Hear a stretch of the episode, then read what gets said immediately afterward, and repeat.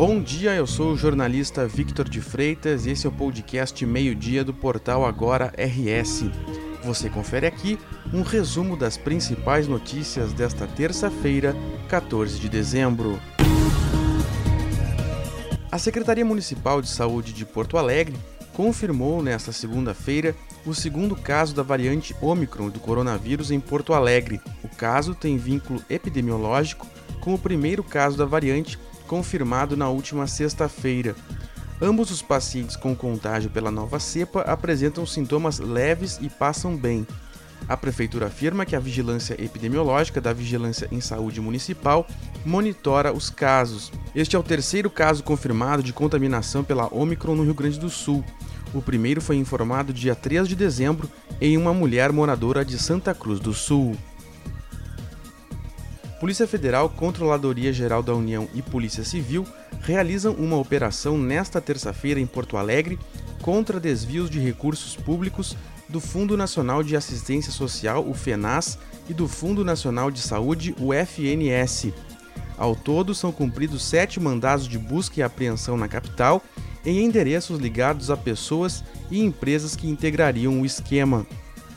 O objeto de investigação é a contratação de uma organização social pela Prefeitura.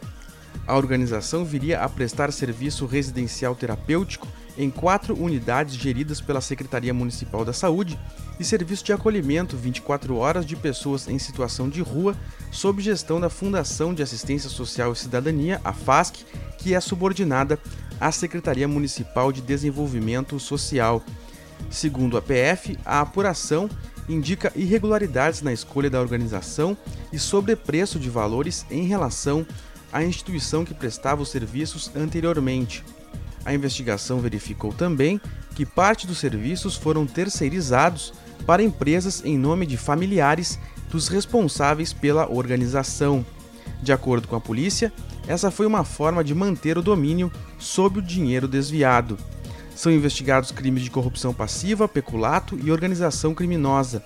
Os valores liberados nos contratos sob suspeita somam 10 milhões de reais, mas ainda não há confirmação do valor total desviado.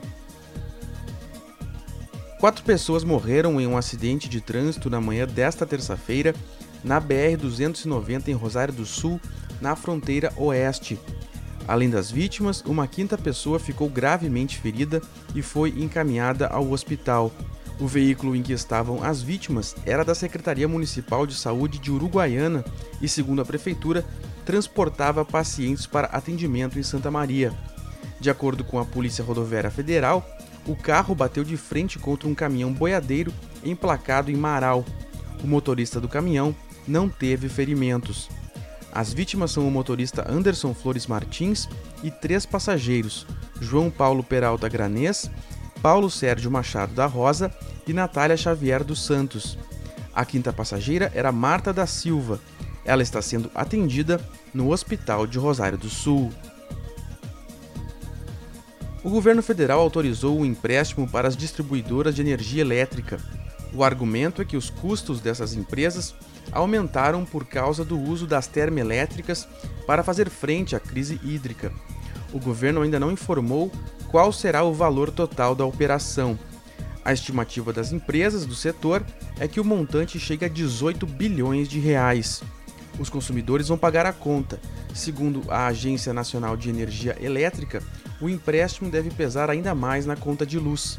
Atualmente, a bandeira tarifária em vigor é a de escassez hídrica, a mais cara. Ela foi anunciada em agosto e adicionou R$ 14,20 às faturas para cada 100 kWh consumidos. O avanço de uma área de instabilidade está provocando chuva no Rio Grande do Sul. Choveu desde a noite de ontem em diversas áreas e hoje a instabilidade permanece. Há alerta de chuva forte nas regiões Norte, Noroeste, Central, Serra e Metropolitana. A previsão aponta para ventos fortes para essas áreas que vão de 60 a 100 km por hora.